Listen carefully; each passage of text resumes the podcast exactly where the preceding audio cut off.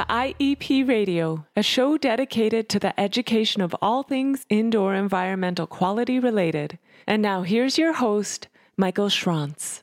Welcome to IEP Radio. This is episode 22. Today I'm going to be talking with uh, Nikki Krueger uh, with Therma-Stor uh, about dehumidification, dealing with moisture control and ventilation. Uh, probably two of the top topics I commonly have uh, with clients um, because it's important. Um, we are dealing with controlling moisture to minimize microbial growth. Um, the consequences of elevated moisture don't just stop there. We deal with off gassing concerns, chemicals. We deal with production of dust mites. And so there is such a thing as too much. There is such a thing as too little. I'm going to be diving into those details with Nikki today uh, and also uh, covering a little bit on uh, mechanical ventilation, which is a huge topic too, because we know that when we're trying to create and or maintain a sanctuary uh, in a building usually it's a bunch of things that we're doing to, in concert with each other uh, to create that net effect um, ventilation filtration dehumidification obviously removing sources if uh, we can identify them all those good things.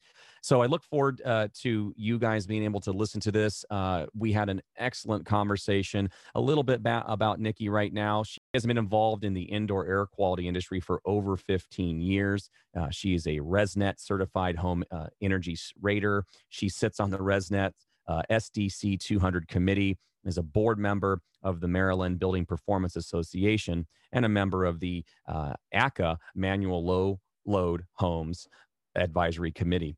Uh, Nikki has worked with the uh, building science industry icons to develop and produce a two day hands on crawl space encapsulation training program that recently has been adopted by North Carolina's uh, Building Performance Association as their credentialing program. As she is an active member of the Spray uh, Polyurethane uh, Foam Association and currently participating on the Building Envelope Committee as well as on the certification and safety committees educates and trains builders, HVAC contractors, architects, engineers, crawl space contractors, and other professionals in the industry on the building science of ventilation and moisture control in buildings. I guarantee you, you're going to have a good time listening to this amazing interview that I was able to have with Nikki. Nikki, welcome to the show. Thank you. You know, a lot of the people that I work with, uh, primarily are folks who have chronic illness. Um, these are folks that, you know, uh, oftentimes are dealing with things day to day. This is not an allergy. This is not, uh, they stub their toe, they just go to the hospital, get a band aid, it makes them better. And a lot of those folks with chronic illness, uh, one of the common um, uh, exposure sites are homes or buildings.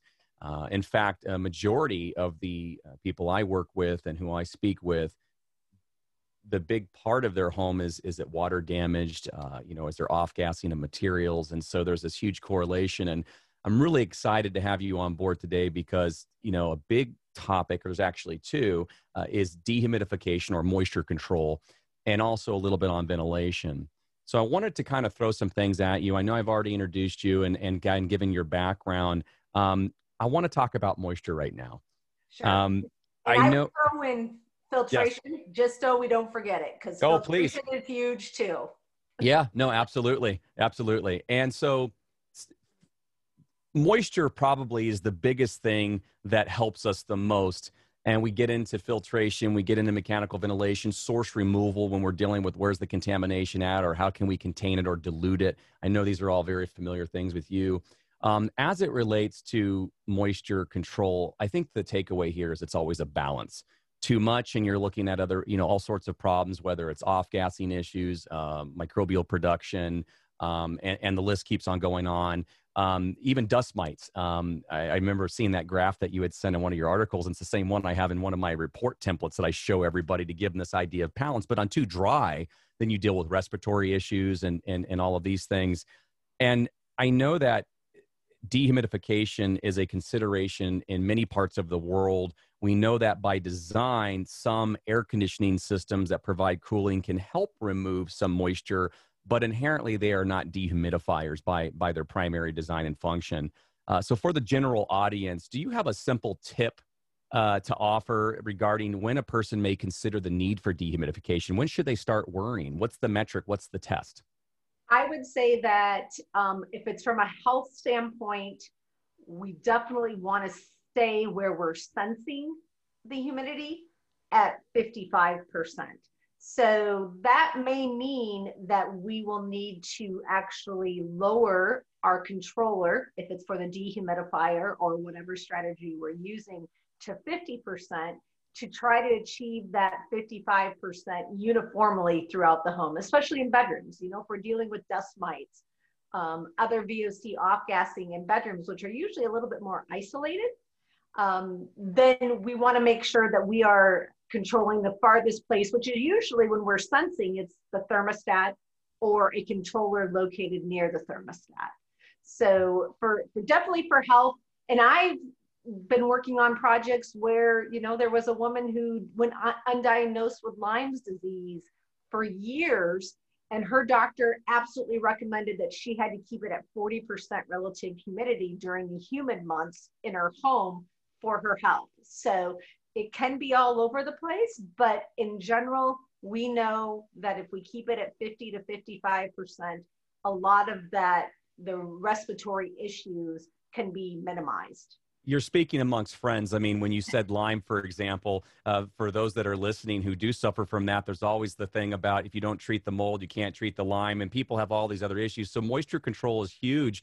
I mean, I, I don't want to, you know, I don't want to uh, swing and miss here, but I know that there's certain climates where maybe the discussion of dehumidification is more of an obvious one when you think about certain coastal climates or you think about Florida. I always pick on Florida or like Houston, Texas, or things of that nature. But there's gray area. It's not black and white. It's not like when you step over the state line, all of a sudden you might not be need dehumidification. Are there parts of the country, and I'm not holding you to it, but that you see dehumidification as not such a huge concern? Um, so we typically say if you live in a green grass climate, anywhere where you're getting about an inch of rain or more a week during the spring, summer, and fall, you are going to need some sort of dehumidification strategy at some point.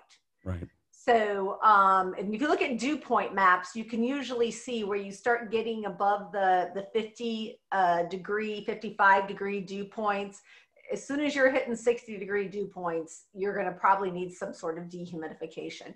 Now, obviously, well, I mean, I would say desert areas, but to be honest with you, we sell dehumidifiers into Arizona because of monsoon season. Yeah. Um, so there are areas, and it also has to do with not only what's going on outside the home, but potentially what's going on inside. Do we have water features? Do we have aquariums?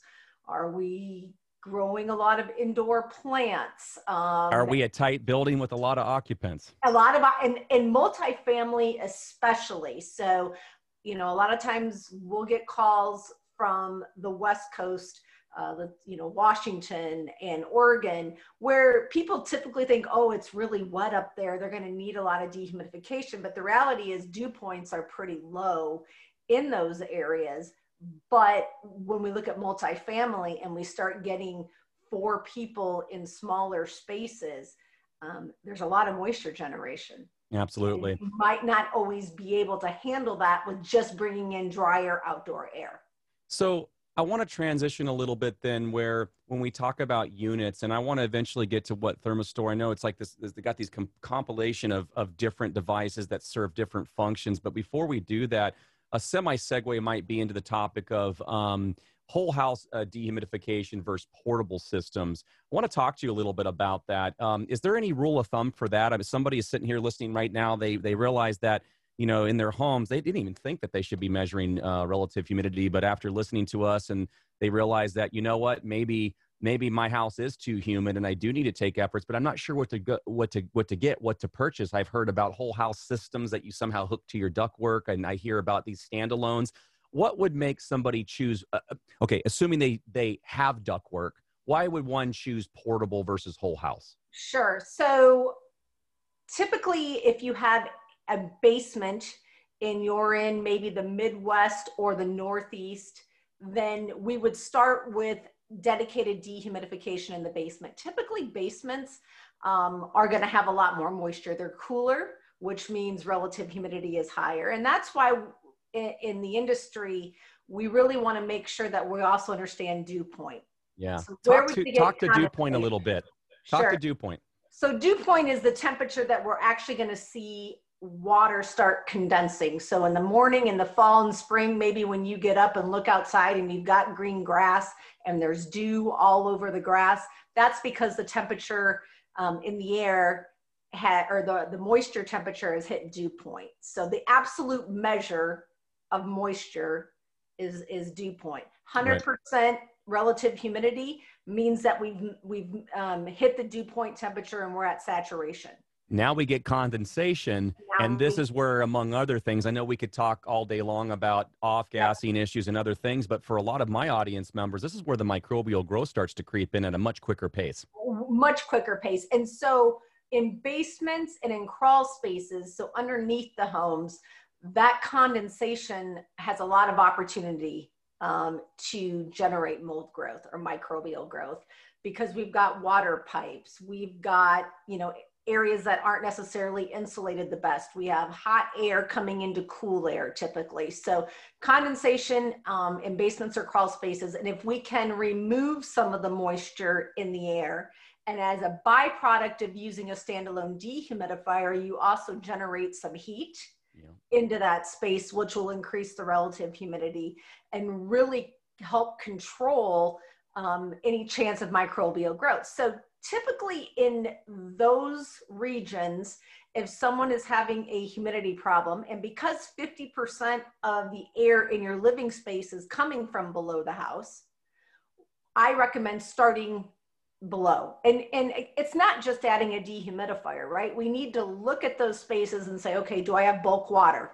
Because a dehumidifier isn't going to fix that. Yeah, right. Um, do I have a lot of infiltration from the outside coming into those spaces? Well, then we, we're going to have to do some air sealing um, and make sure that we're setting up the dehumidifier to be successful and really control that space. So I know I'm setting myself up for a juicy response. I promise you 80% of it's intentional. so is it safe to assume that if somebody has a multi-level house and they have a basement and they slam a, a standalone dehumidifier that that's going to take care of the moisture for the remaining uh, levels of the home? Uh, no absolutely not because we we don't know what's going on in those remaining levels. Plus people generate a lot of moisture um, in our living spaces. So typically about a quarter a pound per person so a family of four. Um, two pints or pounds a pint's a pound the world around um, is that's going to be two pounds, you know, so 48 pints in, in, in 24 hours. Um, and that's without all the exercise rooms that are going into homes right now. We're seeing a lot of that. A lot of that home offices, students that, you know, kids at home being homeschooled. We are seeing a tremendous amount of indoor air quality issues being recognized in the homes. I'm not saying that they weren't there before, but I think because we're spending so much time time in our homes, we're actually being more affected to the point where we want to do something about them. Where before you might say you might say the worst consolation prize from COVID exactly. uh, as a result is the awareness of indoor air quality. All of a sudden, it was always something we brushed underneath the side because anytime it's a chronic thing, it's not something you do every day people just have a harder time appreciating. If you go out right now, you get in your car, heaven forbid you get in a car crash, you know what's up, and you you want to you learn from that, and you uh, you hope it never happens again. But we're we're starting to see the symptomology, uh, the complaints uh, increase, uh, and then for those people who do have chronic illness uh, what was a manageable situation while they're trying to work on their recovery and the treatment progress is now becoming more and more difficult because even getting out of the house, there's all these parameters of how you have to be. And then most, most people just say, ah, I'm going to stay in my house. And, and the benefit of that is now they actually can focus on making their homes healthy. right. And you there's know, a pearl.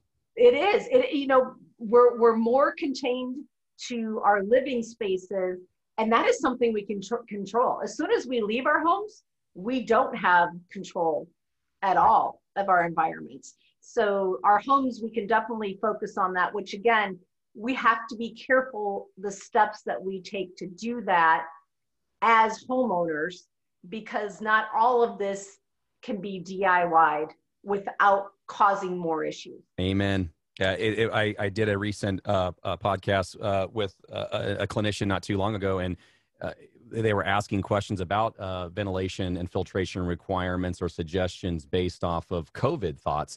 And it was such a tricky thing to navigate because um, if you don't consider uh, confounding issues, oh, let's just bring in more mechanical ventilation. Now you dump a bunch of moisture laden air in the house. It's just one of a million examples uh, or let's stick a, a MERV rated filter, a higher MERV rated filter for an old system uh, that can't handle the resistance. I know you're very familiar with that. And now you have a condensation leak in the summertime or a frozen coil or the, you know, the, the list goes on. There's these secondary parameters. Let me, let me do one thing. So portable uh, dehumidification totally makes sense. Uh, you got the basement, still need to monitor the upper levels because you don't know Absolutely. the activity. Absolutely. Um, so where where and why and how would somebody want to go to whole house then i know you guys offer those product lines so where does that sure. fall into this sure a whole house uh, dehumidifier i would say first of all if you are building or live in already a fairly tight home so um, if you got spray foam, I mean, you can get a, a, really tight house without spray foaming, right? You can caulk it and airtight it really tight. So if you know that you are living in a tight home and you are in a um, green grass climate, um, there is a chance that your air conditioner is not going to run um, enough to handle the moisture load. Yeah. It might, but it might not as well. So you need to monitor that for right. sure. But the whole goal of building a tight energy efficient home is to not run the largest system in our home. Is yeah. to minimize that runtime as much as possible. Yeah. And by doing that, as you said, you know, air conditioning um, is is designed uh, first and foremost to get to that temperature on the thermostat. That's what we want. We want to get to that temperature and in our minds, we want to do it as quickly as possible to use as less energy as possible. And as a byproduct, it will dehumidify or remove some moisture. But you need about 20 to 30 minutes of runtime before water starts going down the drain. Right.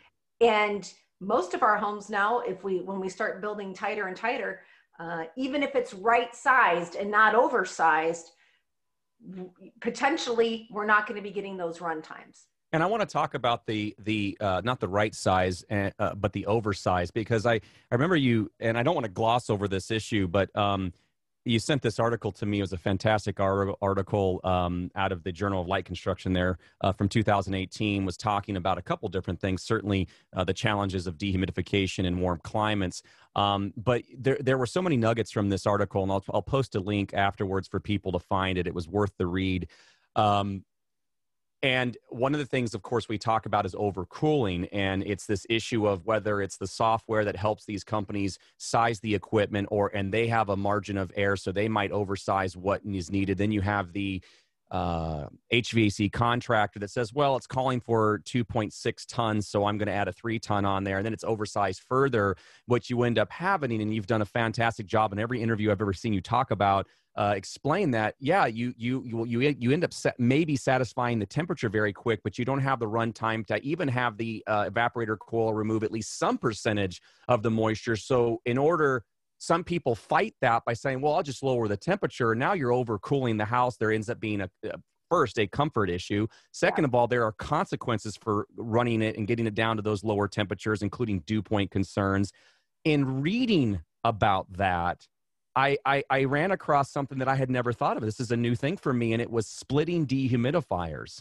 Um, I don't again. I don't want to gloss over any one topic. There's so many juicy things to, to discuss here, but the the idea of a splitting dehumidifier was new to me mm-hmm. and and that type of dehumidification is to service a certain situation could you talk to our audience a little bit about the difference between a dehumidifier and a splitting dehumidifier? Sure, sure. So a, a, regular dehumidifier has all of the components that basically would be for your air conditioning system, the evaporator coil, the condensing coil, everything in one block box. So your air conditioner, the way that it generates cooling is uh, by discharging the heat or the energy that it is uh, to cool that air discharging the heat to the outside. That's why we have an inside component and we have an outside component.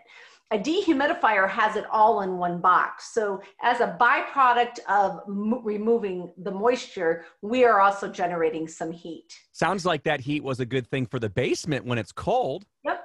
And, and it can be a, a lot of times um, if we look at uh, fall and spring, our shoulder seasons, where dehumidification really is needed the most because we're not running a lot of air conditioning. Typically, a little bit of that heat isn't a bad thing. Okay. There's a but, right? There's a but.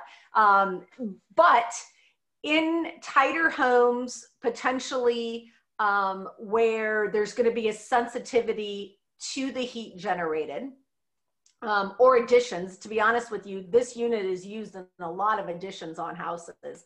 Um, that this unit, we are going to discharge the heat outside. And as a byproduct of the dehumidification, we are going to generate some first stage cooling. That's so, the part that absolutely floored me not only did you minimize the heat load, the sensible heat gain that you would feel, and we've and many people with dehumidifiers know this. If you feel it coming off the exhaust, it feels warmer coming out. There's that heat you're talking about. But you're getting rid of that. And I'm like, okay, that makes sense. But actually, because of the process of the Freon and this exchange with the outdoor unit, you were actually able to provide, I think it said a couple times, I forgot what the BTUs, but like 4,000 of cooling. Yep. yep. That's yep. fantastic for mild climate. So what what type of environment or cl- geographic location would this be an ideal unit for? It, it really is targeted more for the the warmer, hotter, humid coastal regions. I would say for sure. On the shoulder um, seasons of those areas. Um, actually, no, because that can be used all year to give you your first stage cooling. And if you have a tight house, I mean, we have a, a, gentleman who does who is a passive house builder, and this is the only uh, air conditioning and dehumidification he uses in those homes because you don't need a lot of cooling, but you'll get first stage cooling from this. So this unit is about 70% latent or hmm. water focused, removing water, and 30% sensible getting to that temperature, where an air conditioner is designed to be 70% typically sensible and 30% latent in our more traditional units. I'm not talking really high efficiency units by any means. Um, but yeah, you can get, so this you can get your ventilation, um, MERV 13 filtration. Notice that, yep. And, and which all our units have. And yep. then also um, some, some air conditioning. Now it is a big unit, obviously. Um, so but it is very unique and we are starting to see a trend in this unit being used more and more um, again it's it's always surprising to me but when people start enclosing um, lanais or you know adding an indoor screen you know indoor um, sunroom kind of yeah. area this can provide some cooling to that area but then you know potentially you can get dehumidification for the entire home as well. It's it's 184 pints. It, it's a lot of dehumidification it's a beast. It's a beast. Um you have to be a little careful using it in um again if we were if we're looking at cooler shoulder seasons maybe in you know midwest up to the northeast the challenge will be because it's generating cold air and there's colder air going into it, um, that we the unit will go into defrost. Uh huh. Which means so, it's not operating to the audience. No, it's not operating. It's waiting to, um, you know, just kind of get those coils, um, some buildup off those, and and and be able to run again. So you, you have to be careful where you apply it and how you apply it, but definitely it is great in applications where we are concerned about the heat from a dehumidifier.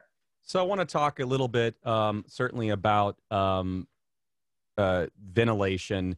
Um, and but and I know we're going to end up talking more off and on about uh, dehumidification. Let me bring up a question. I had a client um, I was working with. It's been a few months now, and, and we were talking about solutions, and we got to the topic of dehumidification, and we brought up, um, you know, the, they ask you what unit would you use for my basement area, and I had brought up, you know, I've seen a lot of positive uh, things coming out from the Santa Fe brand. There's this model called the Classic uh, Basement Unit uh, Dehumidifier. I'm sure you've heard of it, uh, and um, and I've in general have had great experiences, even with the crawl space models, um, success with high profile uh, projects and things of that nature where you're looking for the Cadillac. But we've had a lot of people that look at the price and they see it. For example, they say, "Oh, well, I get that standalone unit right there for about you know, say sixteen hundred dollars or fifteen hundred dollars," and that's not the unit we're talking about right now, but the standalone dehumidifier. Then they go online uh, and they see um, they see that they can get a unit that apparently is removing around the same pints of water per day uh, for a third the price. What I'm hoping you can do is explain to people what they're really buying here because there's clearly a difference. I figure you do a much better job than me articulating. Sure, sure. So, uh, growing up in the Midwest, and I know a lot of people in the Northeast know this as well, most of us had these little standalone portable dehumidifiers from a big box in our basement. And as soon as you turned it past the little one mark, it became a solid block of ice. What? It didn't work as advertised?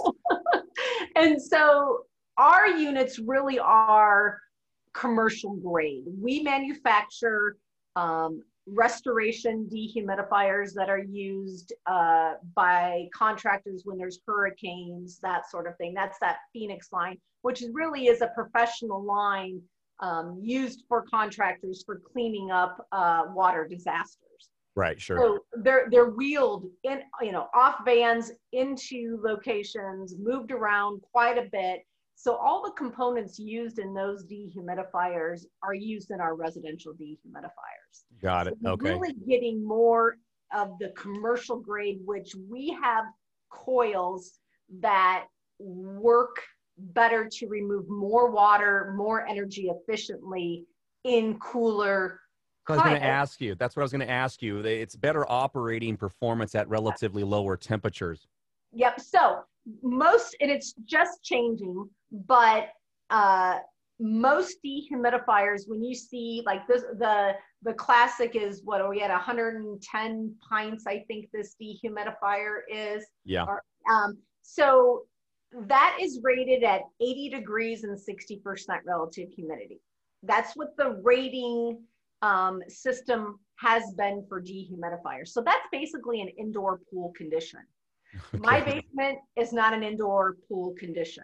Right. Um, probably about, I mean, maybe 68 degrees, 65 degrees. And as soon as you lower the temperature, the capacity of dehumidifiers goes down. That's less water removal. So that 110 pints, um, probably for our dehumidifier, when you start lowering the temperature, is going to go down to let's say 85 or 90 pints. I see. Um, it depends on what the temperature is. Right. That big box unit is going to drastically drop off it's not designed at all for those cooler temperatures.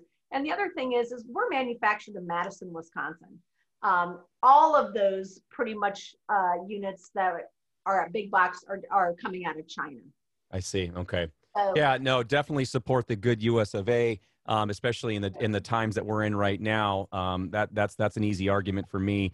Um, and what I also like too is that not every dehumidifier has filtration. I mean, where is this coming from? It, to some people, it's left field. To me, I feel like I just won the lottery. you guys are conscious of what's coming out of the unit as well. Absolutely, and and you know, again, whatever air is below our homes is going to make its way into the living space. I mean, right. maybe your basement is a living space, which is all the more reason to make sure you're using a very effective dehumidifier.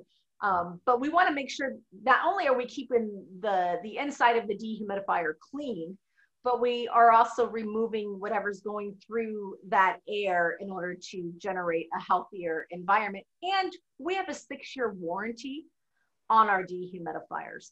Mm. Um, most of those coming out of uh, out of China in the big box are usually a one year warranty.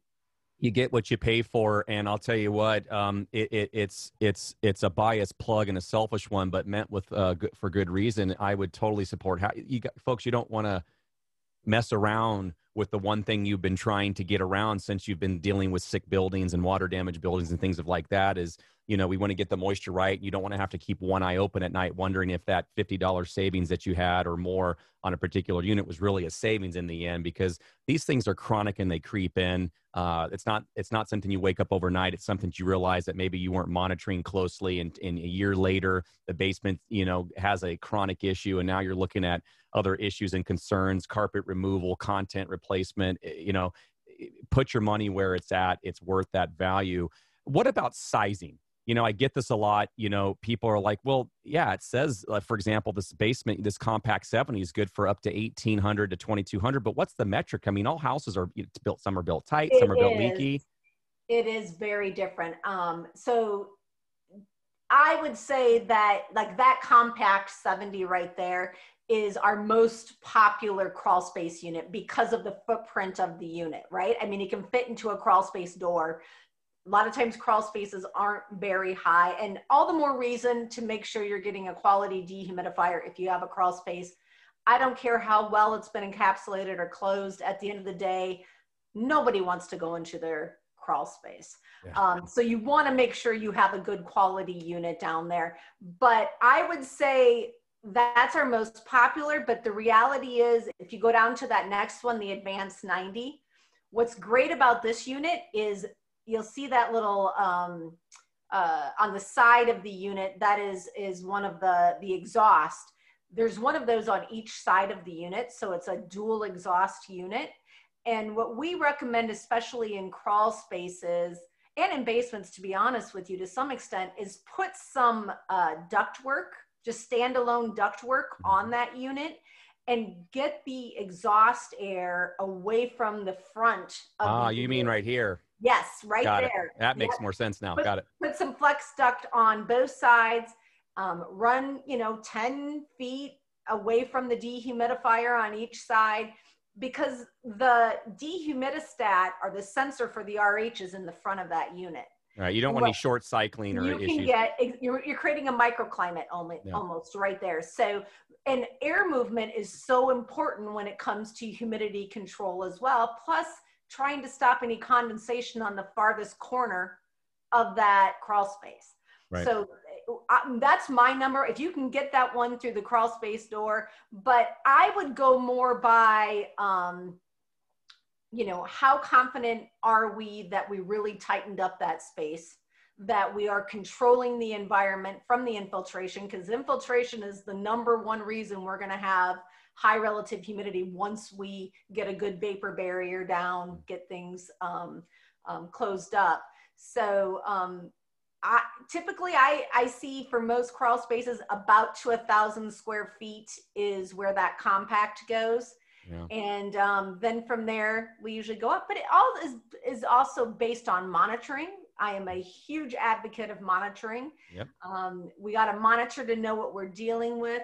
And then also on budget. I mean, it, for some people, how our houses used to be when they were leaky. They would wet and dry and wet and dry, and and they were okay.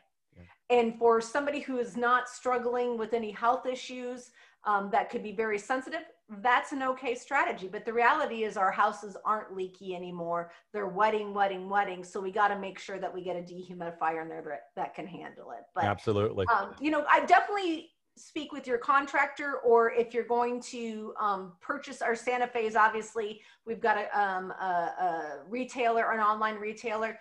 They can answer a lot of questions for you if you have questions or call our customer service department. They, they answer these questions all the time and help people figure out what unit.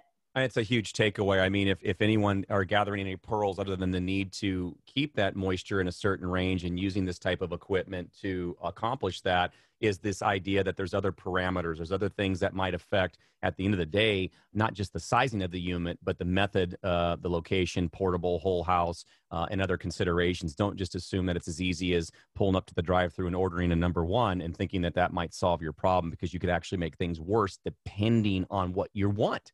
Um, uh, so, segue into um, another story, which is another topic on mechanical ventilation. I want to share something with the audience. Um, about, it's probably been three or four years ago now. Uh, I had a colleague uh, who's he's since passed away, but he he he he operated out of um, uh, Florida, and um, I, I, called him up one day because I was dealing with another uh, client who was wanting mechanical ventilation. And one of the things that you know we know about mechanical ventilation is it's this idea that dilution is the solution i know there's other t- funny terms i'm sure we'll we'll be saying in the next few minutes but but but the the point is is that we understand that filtration isn't going to take care of everything and sometimes a lot of times I would argue almost every time it's about a bunch of things being in concert with each other uh, to to improve the total indoor air quality. So where ventilation really helps remove some of the more gaseous contaminants and things of that nature. But in doing so, we came across a, a challenge, and that's where my my old colleague and friend Will came into play. Is that um, we were afraid that we were going to be bringing in moisture laden air into the home and worse yet connecting it to a ductwork system where we were afraid that because more uh, laden moist laden air hit a cool surface we were going to get condensation and as you might imagine a humongous microbial problem. So i called him up. I said you know will you're in florida. I heard it's humid and hot there from time to time. Um, what are you using? And he, he pointed me to this exact unit that you see on your screen right now um, I, I, I kind of fell over my chair because I'm like, are these people on the same wavelengths with us as what we're trying to accomplish big picture? And I know that this unit might not be fit for every scenario, but I'd like you to take a few minutes and talk about this unit. It's not just a dehumidifier, is it? And how it might be able to help people who are worried about dumping in moisture laden air in their home uh, in their quest to bring in fresh air from the outside. Sure. So the Ultra-Aire ventilating dehumidifiers, this is one of our larger units again bigger box bigger unit for more yeah, square have- footage. But we do have um, starting again at that 70 pints right there. That's the only one that doesn't have a dedicated ventilation duct. I saw that but i'm seeing it here.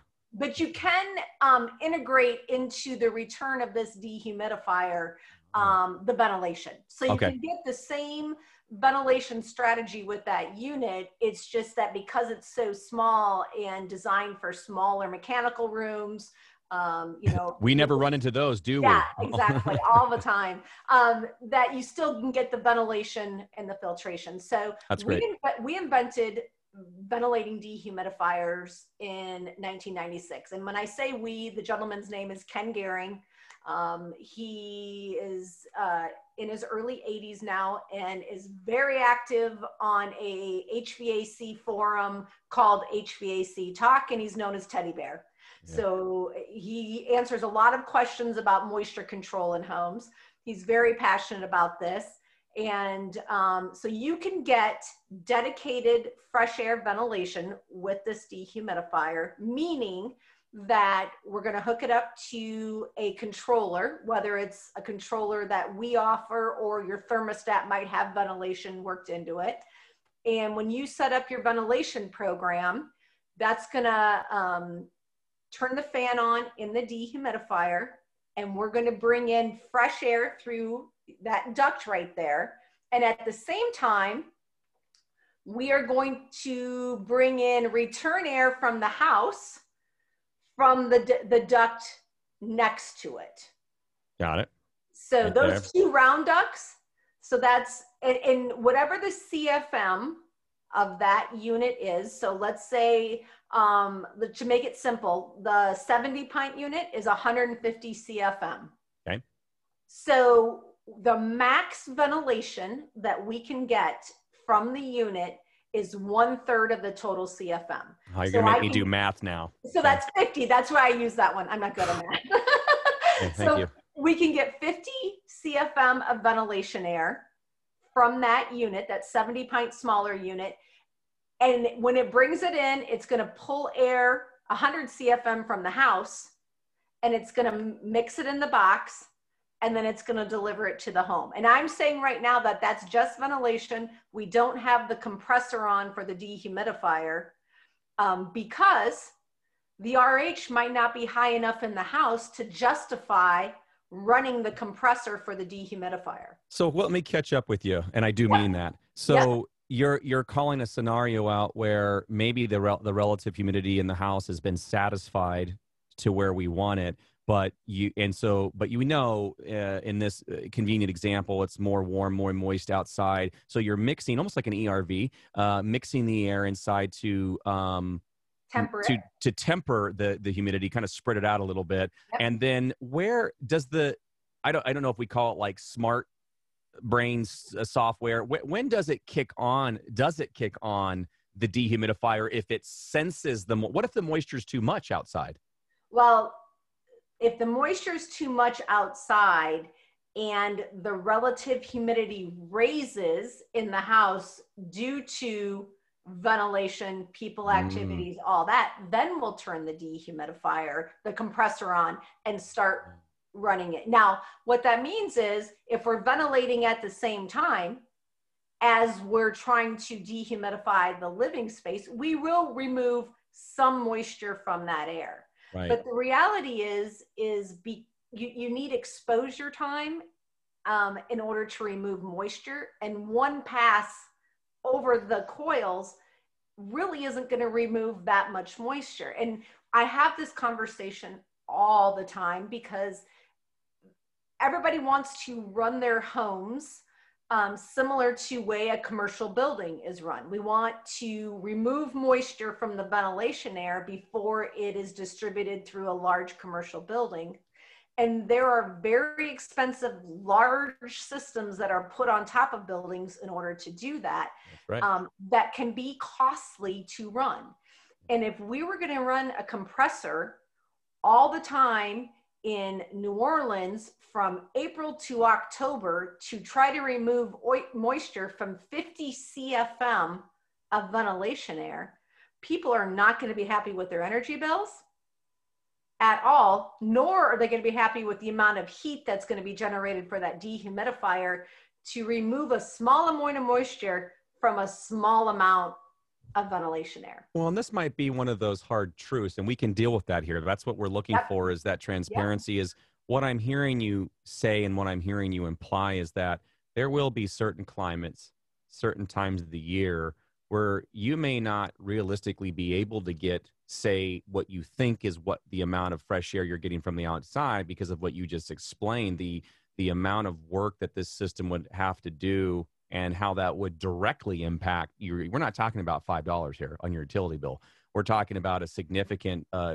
difference in your bill that you, you're there's there's just tricky parts where there might be parts of the year where you don't get that optimal um, ventilation that you want. You're not going to open up in New Orleans in the summertime. You're not going to crack open your windows and get a draft because it's too hot. It's too humid. Yeah. You're trying to get some of that that that ventilation made up with a unit like this. But and again, unless you commercialize this, and it is true, even with some of the COVID recommendations I've been seeing, they're talking about air changes per hour. Where like people are basing these things off of commercial applications, not realizing like that some of this has to do with occupancy setting, uh, you know, constant, you know, numbers, and thinking, oh, I just I just want to ask for like 12 air changes. I heard Boeing uh, has 20 to 30 air changes uh, per hour. I want that in my home, and they're not realizing what those numbers mean. So Yeah, take down your walls.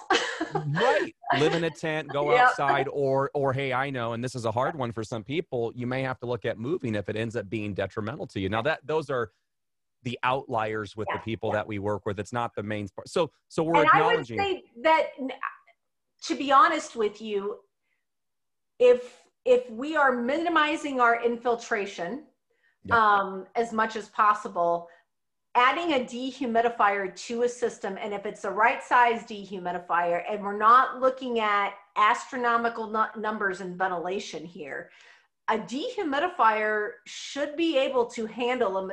In, usually in conjunction with some air conditioning yeah it, it should be able to handle those two systems together should be able to handle the moisture loads from adding ventilation uh, even a little bit of additional ventilation in a home now if you're truly concerned about it um, and and maybe money is is not what we're thinking about here but the cadillac potentially could be adding an ERV and letting the ERV do the ventilation because it will reduce the moisture load yeah that's coming. It's still going to add to it. It's still going to contribute to the moisture load because it's an exchange. Yep. Um, and then setting up the dehumidifier, which all of these can be set up just to dehumidify. You don't have downstream of the erv actually, the ERV should have its own ductwork independent got it independent.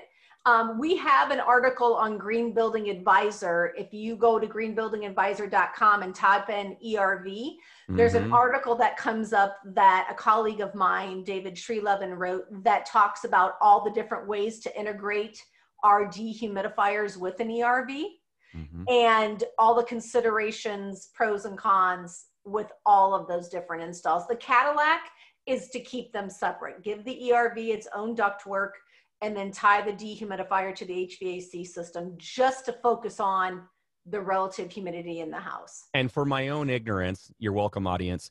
Um, just as a friendly reminder, so I hear what you're saying. Dedicated ductwork, which means multi-point ductworks pun- penetrating into the house at say common areas, master bedroom, living room, the office. It's not every room. And the reason you would separate that out from your primary air conditioning system that may have a whole house dehumidifier on it is because that ERV in that type of a humid setting may be able to better complement what your goals are uh, 50% relative humidity or less and more fresh air coming in there and not having any sort of secondary concerns with if you versus if you just had a venting dehumidifier is that accurate or did i butcher that up That is, um, I mean, it's again, it it really depends on the mechanical systems, the house, the budget, the There's one. There's there's so much to go into that. And a good friend of ours, Matt Risinger, who is a builder in Austin, Texas, who has his own YouTube channel now and is is really educating builders and homeowners. Um, you know, his Cadillac would be an ERV and a dehumidifier, but it, you know, he admits a lot of my clients don't have that budget. So I would recommend the ventilating dehumidifier for that Right. that reason. Now, most homes aren't tight enough that they in, in a humid climate, in a warm humid climate, the recommendation for ventilation is to do a slight positive pressure on the house. Mhm, Right. mhm. We want to stop the hot, wet air coming in through our walls as much as possible. We've got so much negative pressure going on our home. We've got bath fans, we've got kitchen hoods, we've got dryers. So our houses a lot of time are sucking in air through the cracks and crevices. So it's not being filtered, not being conditioned. Um, so if we can try with our dehumidifiers, we are a supply ventilation. So we can try to help make up some of that air and try to achieve a, a slight positive pressure on the house to stop mo- wet, hot air moving through our walls. you're trying to address one of the driving forces and counter it with positive pressure Exactly. So this is a topic that I usually salivate on. Let me finish up one question that so I can formally get out of the way. Yep. Um, okay, so v- ventilation. We talk about you know who came up with the numbers. Like how much does a person? I know the word need is totally subjective, but who creates the minimums and how do you guys design your systems to deliver uh, the appropriate or minimum amount? Because there's different size homes out there with different size leakage. Some houses are really tight, some are very leaky. How does um, how do these products, uh, specifically the Ultra-Aire units, um, how are they designed to bring it to be? Uh, are they doing six uh, point two? What are they using here? so the contractor, installing contractor would be able to set that up based on whatever standard. If they're using 62.2, if they know they've got someone in the house that needs a little bit more. When I, you know, I say one third of the ventilation um, CFM of that unit. Sometimes if we need more ventilation air, um, we can transition that six inch duct to an eight inch and bring in a little bit more outdoor air if it's needed. I've got some houses right now um, in Maryland and in Wilmington where we're doing that because there's somebody in the home that, you know, homes that have sensitivities. So Okay. there are ways that your contractor can achieve more or, you know, but it is designed, there's a damper in there. These hook up to a mechanical damper that can be adjusted As soon as there's a call for ventilation, it opens and the fan comes on and brings in that amount of air that it's been set up, Set hopefully points. tested. Yes, Yeah. ho- hopefully tested, commissioned to know that we're bringing in that amount of fresh air as well. We're doing some um, blower door testing on the back end, and we're making appropriate uh, adjustments to see if it's meeting some minimum. What I'm also hearing you say is that these built these units have wiggle room. Uh, yep, that's absolutely. the whole point. Yep, you can go down or up, and then it's really a flow test into that duct that they're they're going to do. But yeah, we need to be doing blower door tests on our home and duct blaster tests. We need to, you know, make our homes. It's it's you know people, and I work with builders. You know, we're making houses too tight. We're making people sick, and that's not the reality. Yeah. The reality is our homes need to be tight so we have the ability to control all the air that is in the home.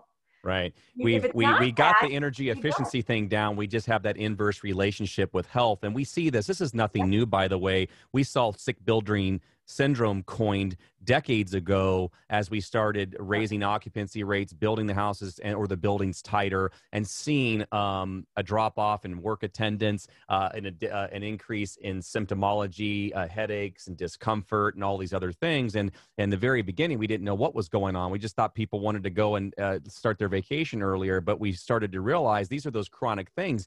Um, uh, you know, Mrs. Smith's arm didn't fall off the, on Tuesday when she came to work, so she must not have a problem. And we've evolved since then and we've realized that you know what you, you it wasn't but well i was going to say it wasn't but 100 years ago it, it wasn't but 150 years ago that we were living in buildings that were more like wooden shacks and it wasn't much longer before that that our we were just the tree covered us and that was it we've yeah. over the course of 200 years we've rapid fired uh, tight building conditions um, and i don't think our, our our our evolution our genetics have caught up with the consequences of uh, contaminant um, increases. Um, and then we, we add insult to injury by saying, not only are we going to go ahead and make that building tighter for you so it doesn't breathe right, but we're going to use in more toxic building materials too. Exactly. And that's, and it's just like this yeah. the wildfire. It's the the no good deed goes unpunished, right? Yeah. We were chasing that one thing, which was energy efficiency, um, and what happens when you change what you know chase one thing we create a lot of other problems. I know you know we're getting um, there's that recommendation out there because of covid right now where you keep your relative humidity between 40 and 60 yeah. And i hate throwing out relative humidities because it's relative to a temperature and a lot of people don't understand that. We get that all the time um, in the wintertime crawl mm. spaces and the dehumidifiers not coming on well, the reality is at 40 degrees and 60 or 70% relative humidity, that's a really small amount of water that's in the air. Yeah. And so what we need to understand is it's relative to a temperature because my concern is people like, well, a 40 degree, you know, 40% is good, then 60% is better. And if you try to get 60% relative humidity in Wisconsin in the middle of winter, you're going to create a lot of mold, microbial growth, moisture issues in homes by pumping in too much moisture um, into our homes. Yeah, so I mean, I think the struggle. Careful. The struggle for colder climates is to get the the relative humidity up enough from a, a an arguably too much of a minimum, like say um, 10, 15, 20 percent, to something maybe 20 30 40% which is some in some areas very difficult oh. to achieve yeah. um, even in arizona in the wintertime it gets down to the single digits and you talk about people that have respiratory and skins cracking left and right and and that sort of thing yep. but you're right it's all you I guess we've gotten away with a lot over time, and we had a lot of wiggle room when we had really leaky homes. And when we made the houses tighter, the wiggle room got a little bit narrower, and now we, we're hitting the walls and we're running into problems that otherwise we're going. We never even realized. Going back to your analogies, that the old leaky homes would get wet, they would dry, they would get wet, they would get dry, and now they're not bounding back as quickly. They're, they're we've built a tighter sponges uh, for moistures to hold on to, and it's an issue. Um, and, and we really need to make our homes healthy all the time in order so we can have you know we can fight off things. So that's where i was getting with you know we don't want to chase the one thing. We don't want to listen to experts because we're concerned about one thing. We really want to create a healthy home so our bodies are prepared to fight all different kinds of things that are coming at us. Right. Total indoor air quality as holistic as we can get. We understand that it's not going to cover every single thing but if you could create the biggest umbrella you know, do we have targets and ranges? And the answer is absolutely left. I thought uh, is yes. I thought we uh, you did an excellent job on a recent interview where you know I think uh, I, you were talking about Joe Lstiburek from Building Science, and yeah. and and people are like. 10 steps and, and the response that joseph gave maybe you could expand upon it was like 10 steps forward one step back and it was the it was the whining part of energy efficiency you know guys you we we we are so blessed and so fortunate to have all these these wonderful things to make a house a home and comfortable but it takes energy unless you start getting to like passive home building which is not your standard home. Most homes are not operate like that to be able to create a sanctuary and that sanctuary is is not perfectly defined but we're, we're getting better as we learn more and and moisture is one of those things that i think we got a pretty good handle on. You know you want that 40 to 60 percent during the summer months you're probably going to get probably more to the 20 to 40 percent in the winter months but the point is is that you don't want to go excessive on either side because there's consequences on either end.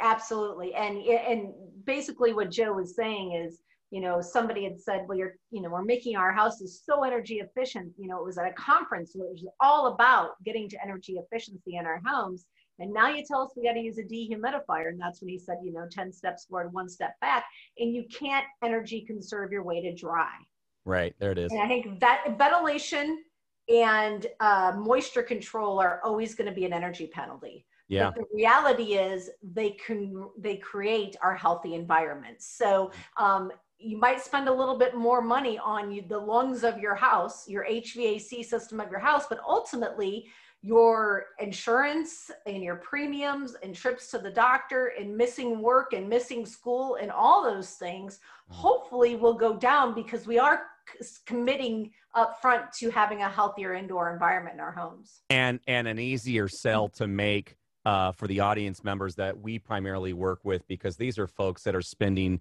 five to ten thousand dollars a month in medical bills, treatment, or other solutions in order to quote unquote survive and certainly not thrive. Um, and so it's an easy sell. We're looking for the long game, and it doesn't take much for that ROI to get your money back uh, in the terms of utility and health. You mentioned something, um, Nikki, on uh, ventilation specific to pressure differentials, uh, exhaust, balanced, and and and and positive uh, pressure ventilation, and that is something that when my very younger in my younger years i learned at an early age uh, about um, balanced and slightly positive and we understood that uh, slightly positive could help create uh, a, a, a, an invisible barrier, if you will, to minimize communications from interstitial spaces and just promote the um, purging, if you will, of contaminants a little bit more efficient. Uh, I, guess I have one question and probably some follow ups. Is um, you mentioned uh, the venting dehumidifier being uh, positive. Um, and you've mentioned limitations of exhaust, and I ab- I couldn't agree with you more. Um, I, I, I, remember I did a, a, presentation back in 2015 to a, a, co- a, conference I was at, and, and it was reviewing this article on ventilation. And I'm sure you're familiar with it. Oh, it's usually absolutely. the same names. And they talk about how central and ERV ventilation ended up being superior to exhaust. Can mm-hmm. you talk to that a little bit to our audience of one of the, what are some of those concerns again of not just the contaminant aspect of it, but are there concerns with um, I've heard people talk about moisture being brought in. In a certain climate, if you do exhaust ventilation, you can cause problems in interstitial cavities. You have any you have any tips or thoughts on that? Oh geez. So um, absolutely. I think the majority of the larger developers, builders, HVAC contractors, um, this time of the year, I start getting a lot of phone calls because what happens um, when they're doing their plan designs and they're trying to check off all the boxes and, and meet the code, which code is minimum. Um, I mean, unfortunately, it's the crappiest house that we can build legally. Mm. um, so, and, and the thing is, is the reality is, is now our codes are starting to get better to put pushing us to tighter homes and that sort of thing. But ventilation is not sexy it's not the Corian countertops or the, the fixtures. So it's usually the cheapest uh, strategy that we can put in a house to check the box, and that's going to be exhaust ventilation. Um, so in humid and mixed humid climates, which I would say the mid-Atlantic uh, down to the, the southern regions, um, we really should not be using exhaust only ventilation as our ventilation strategies. What are we worried about there? We are going to be for every, for every CFM of air that goes out, we're sucking in that equivalent CFM somewhere else in the house. So, uh, prime example, um, we've got some townhouses in Maryland exhaust only ventilation on the third floor, continuous ventilation on the bath fan. And these are three ACH 50 townhouses. They're tight, they're tight townhouses. The bathroom on the first floor is actually sucking in air through the um, ductwork into the bathroom as the makeup air for the exhaust going up at the top. And what happens is when you bring in, suck in air through that ductwork for that bath fan on the first level, it's warm, it's humid, and there's a supply fan or a supply register for the AC in that bathroom. So now we're raining because we're condensing on that first floor mm-hmm. bath. So we every time air is being sucked out, we're sucking in the equivalent CFM. Our houses are always trying to get to a neutral pressure inside. And so, and we don't know where it's coming from, and it's not filtered, it's not conditioned, and potentially if it's coming through our walls, it's condensing. So, positive pressure changes mm-hmm. that how for us, that concern? So, it, it, if, if we look at our homes, um, you know, thermodynamics, we're going to throw it out there. Hot is trying to go to cold. So when it's hot outside in your air conditioning inside, that hot air is trying to come in. So all the pressures are against your house. The wet air outside is trying to come to that air conditioned, drier air inside. And high goes to low. So that means when we're exhausting, we're sucking in somewhere. What we want to do is we want to try to bring in some outdoor air um, and put try to put a slight positive pressure in our homes and it's yep. it's never going to be even balanced ventilation is never truly balanced ventilation right. right. it is, is just trying to exhaust and supply a little and even some ERVs now you can set up um, your balanced ventilation on the supply side to offer um, to be a little bit more positive. Right. You so, can put damper on there sure. Yeah you know they're so they, they have well they have different yeah different fans and then put a damper on there. So we can try to get a positive pressure which is very important in our in our humid climates to try to try to achieve that so what about the bilin you know i'm thinking like you know okay so what nikki's saying is that we definitely want to avoid exhaust ventilation in a warm humid climate does the opposite exist in a cold dry climate um potentially but the risks aren't as um because we're colder inside um, and it is war, uh, or warmer inside and it's colder outside. The reality is, is our houses are big, like big hot air balloons. Mm-hmm. Um, so if we're running exhaust only, it's just going to amplify that even more. Um, right. And if we try to do a little bit of, of supply, you're not going to put typically enough pressure on that house to worry about driving the moisture right. um, into the walls because the thermodynamics of, of what's happening to that house is um, you, you, you can't stop it it's hard to sharply define in pascals or or or or ACHs what the uh, turning point is for too much or not enough when it comes to the method of ventilation, exhaust, positive balance, that sort of thing. Um, and I and I think the the the irony of it is is to is that most homes, um, you know, a wind. Uh, a strong wind from outside will depressurize or pressurize the home depending on the nature. Um, meanwhile, you're using that 200 CFM uh, kitchen hood exhaust that's pulling out. In most homes, the, the builders. I was lucky to work with a couple of them, but most of them didn't even have um, intentional makeup air uh, for those hoods.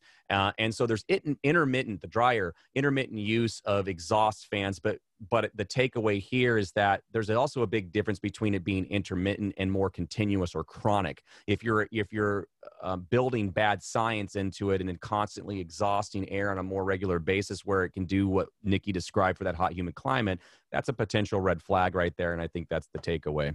And I always, you know, again, I we want to look at what's happening with our buildings when when we do have moisture issues and take steps to make sure that when we apply a dehumidifier, it's going to be successful. If we're running continuous exhaust only ventilation, well, let's try to go to intermittent or you know let's try to like occupied times let's right. try to minimize that a little bit and um, see what that does to our h with the understanding that that might not be the healthiest strategy for the people in that home well, so, what you what you you gave a, a, couple of pearls right there, and I think what you also did is you're just dealing with reality. We can't talk about everybody like they're living on the top of the hill and that they have money falling out of their back pocket. Many, the a vast majority, ninety nine percent of the people I deal with have a deal breaking budget issue. And so it's trying to prioritize that. I think moisture control is absolutely the, a huge thing. When it, when it comes from microbials or off gassing of VOCs,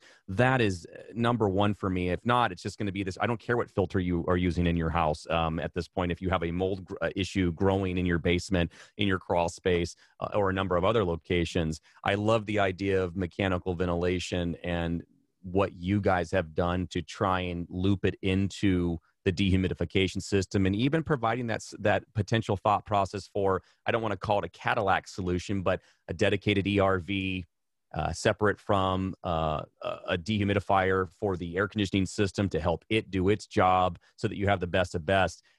This is what we're talking about. We're trying to create a sanctuary, keeping that building dry enough uh, which minimizes a lot of potential concerns off gassing, dust mite production, mold, bacteria. I mean, this is what we deal with on a day to day basis. Mechanical ventilation is great. Um, you know, there's people that live in coastal climates where it's not so hot. Think about the Bay Area in California. We love to leave our doors and our windows open, and I and I don't discourage that. I mean, if there's a wildfire, you might want to try and close up the house a little bit yeah. better. But where mechanical ventilation, and maybe you can talk to this a little bit, is is really for me to be to to assist the home during the parts or the times of the year where you can't open up a window and get that fresh air. We're, we're not saying you have to live like a robot in your home. We do want to make it as much of a sanctuary as possible for you. But no one, no one on this call is saying, oh, by all means, you definitely need to stop with natural ventilation. There are just so many times where natural ventilation is not a viable solution for people. And, and it's becoming more and more. Um, you know, when I lived in Wisconsin out in the country on five acres, I had no problem opening up my windows. Now I'm in Northern Virginia in a you know in a subdivision, and I don't want to know what my neighbors are doing, mowing the lawn, all this stuff all the time. So definitely have my house closed up far more yeah. than I used to. And you know, and, and I'm sure you you deal with this all the time, but the closer you live to highways, the worse the air quality is yep. and we're, we're concerned more about this pm 2.5 and those particles that are so small that are working their way into our blood system now. So it's it, it, it, it all depends on where you live and what you're dealing with and absolutely if you can open up your windows and get some fresh air you should do that. But i was on a, a, a video or a, an interview and somebody in Colorado was, you know, open up your windows all the time. We should have them open. And I'm, and it was March in Northern Virginia and everything's covered in yellow pollen outside. right. Right. So as, as ideal as the conditions were from a temperature and relative humidity standpoint, doesn't mean it doesn't mean that everybody can do that and it just makes sense for everybody so we even then you know we might open our windows for two or three hours and then we close up and then we want to make sure that when we close it up that we're cleaning that air. And and that is a strategy that um, we have to think about as well especially for anybody who is running continuous fan on their hvac system during the the air conditioning season. Let's talk about that a little bit filtration. So you know, filtration is very important, not only to keep our systems clean, but obviously to try to remove as much as the particulate that is airborne making its way. Now, the bigger the particle, the harder it is for it to make its way to that filter, right. obviously.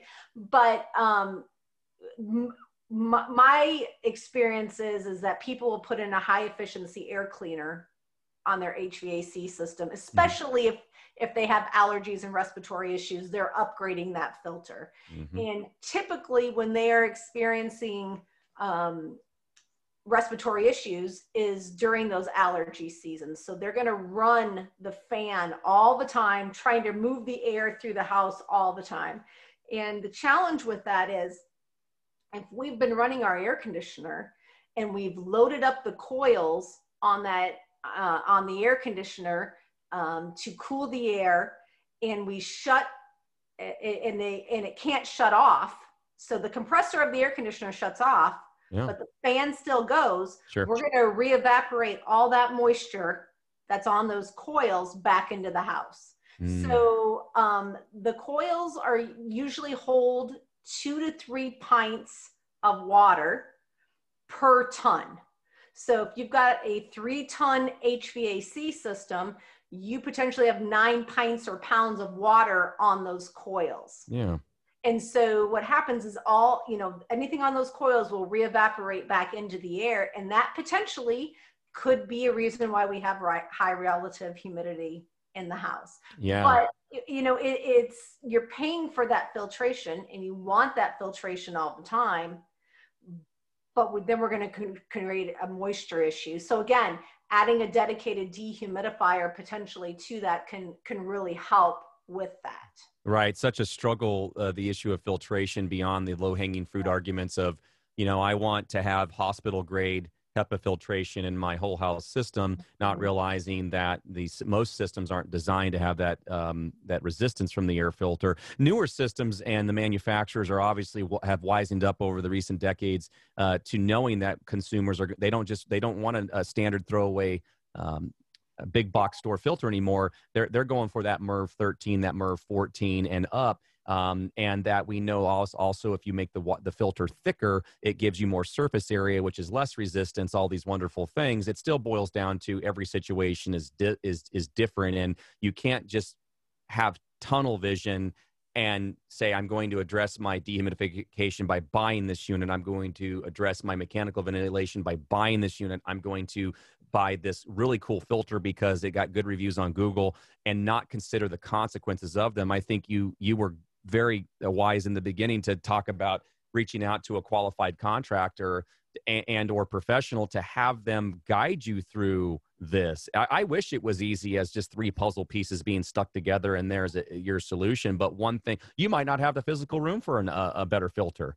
Uh, let alone whether or not your system can handle it. Same goes for the dehumidifier. What I love about uh, Therma-Stor is that the product line is expanding and they give you a lot of different options. So let me let me ask you a question before we sign off. I definitely want to uh, let people who are listening, whether it's contractors, consumers, know how they can reach out and learn more because you're a wealth. Any other um, pearls of wisdom, food for thought, reemphasis that you want to tell our audience? I have very uh, been very involved with a lot of builders, architects, mechanical designers over the last several years, and it amazes me what the budget is to build a house. And if we break it down, how much of it is going to the HVAC system. And it is so minute um, that it, it really is upsetting to me that we are not spending more time and money on again the lungs of our home right this is our comfort this is our health ultimately it helps protect our property and the amount of budget from building a house um, that goes into it is so small. And we need and we need to change that for new construction as much as possible moving forward. And you know hopefully look at what's existing out there. And when we're looking at remodeling our homes or fixing our homes we're taking into consideration where we're allocating those do- dollars. And ultimately what's going to have the most benefit to our own lives and our and our families as well because the health aspect of it is so important. And the reality is everybody you know wants to spend all this stuff on a really cool house and then they get in it and it's uncomfortable and they're really upset about it. Right and right. and so we need to think about those things that maybe aren't that we're not seeing. Again air we're not seeing um, thinking about those things ahead of time and really trying to make good decisions. That's well said. Uh, you wish you could get on the front of it when, uh, if you're looking at building a new house, how can I get involved? How can I get my air conditioning company uh, in called and, and going to bat for me? I know sometimes that's easier said than done. Someone who's working with a custom builder, there's a lot more wiggle room. Uh, another builder that's doing track homes, spec homes, you're not going to have a lot of wiggle room. They're going to tell you this is what you're going to get. You can modify afterwards, uh, that sort of thing. Um, existing, there's the issue now. A lot of homes, there's there's these new markets emerging, have been emerging with existing homes. You know, unit replacement, uh, all these additions. Uh, so, eh, Nikki is be your such, own advocate, right? I mean, Yeah. you, you've got to share because a lot of times people don't think of these little things like my daughter has indoor allergies and she's very sensitive to dust mites. Share that information up front. Make sure it's known because there are actions that can be taken ahead of time that are going to cost you a lot less ahead of time than if you try to go in and try to fix it after. Amen. Amen. Nikki, I, I know that I haven't known you for years, but uh, in the last few months, I've obviously done some research and I've watched you talk on other shows and just see who the human side of who you are. And I think you're one of those good, pe- you know, one of the good people. I think Thank you're you. you're nerdily passionate like I am. I, I you know your background, your be- you know your bio in of itself speaks for itself. But um, what I really want to do right now is just take a moment to ask uh, a question. People who are listening, who are your guys' primary audience? I mean, is it Mr. and Mr. and Mrs. Homeowner, or is it HVAC contractors? Who are you guys uh, mainly speaking with?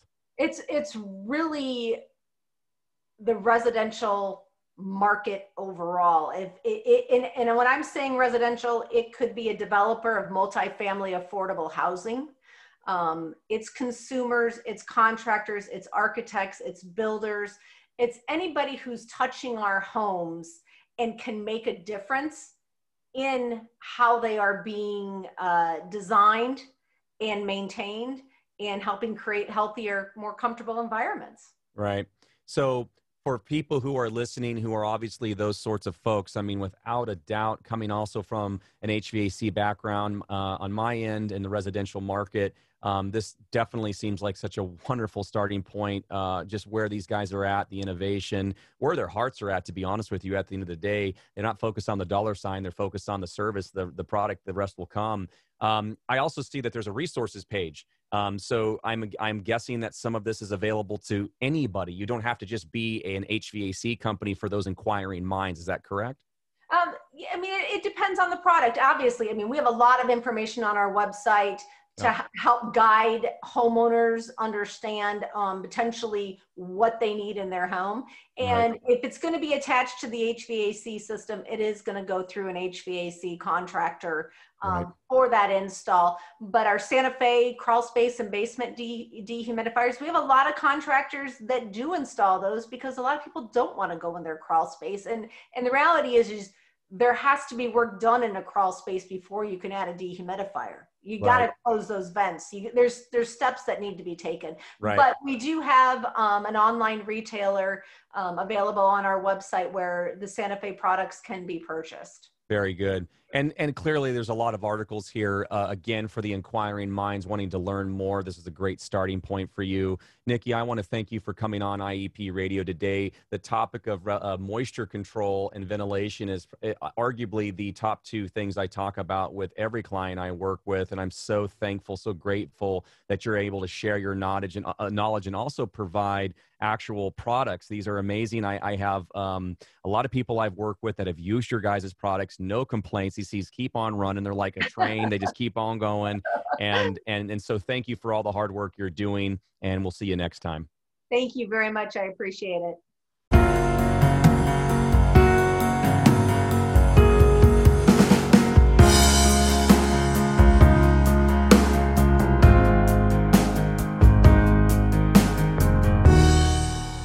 The content of this show is for informational purposes and represents the sole opinion of the host and its interviewees only. Any reliance on the information provided in this show is done at your own risk. Additional opinions and or research may change our current view of the topics spoken in this show. We do our best to minimize any inaccuracies presented and make legitimate efforts to back all comments with our own field experience, independent literature, or studies that support the topics discussed. This information should not be used to make conclusive decisions regarding your health or exposure. Ultimately, all questions and or concerns regarding your health should be addressed by a qualified physician. Additional exposure concerns and or questions pertaining to the health of your home or building should be addressed by qualified and on-site professionals. Any and all products and services discussed in this show should not be construed as a recommendation, endorsement, or guarantee that their use is appropriate for your situation. In short, we hope this information is of value to you, but please do not act upon it without actual and individual consultation and guidance by professionals who have taken the time and appropriate collection of data to assess your unique situation.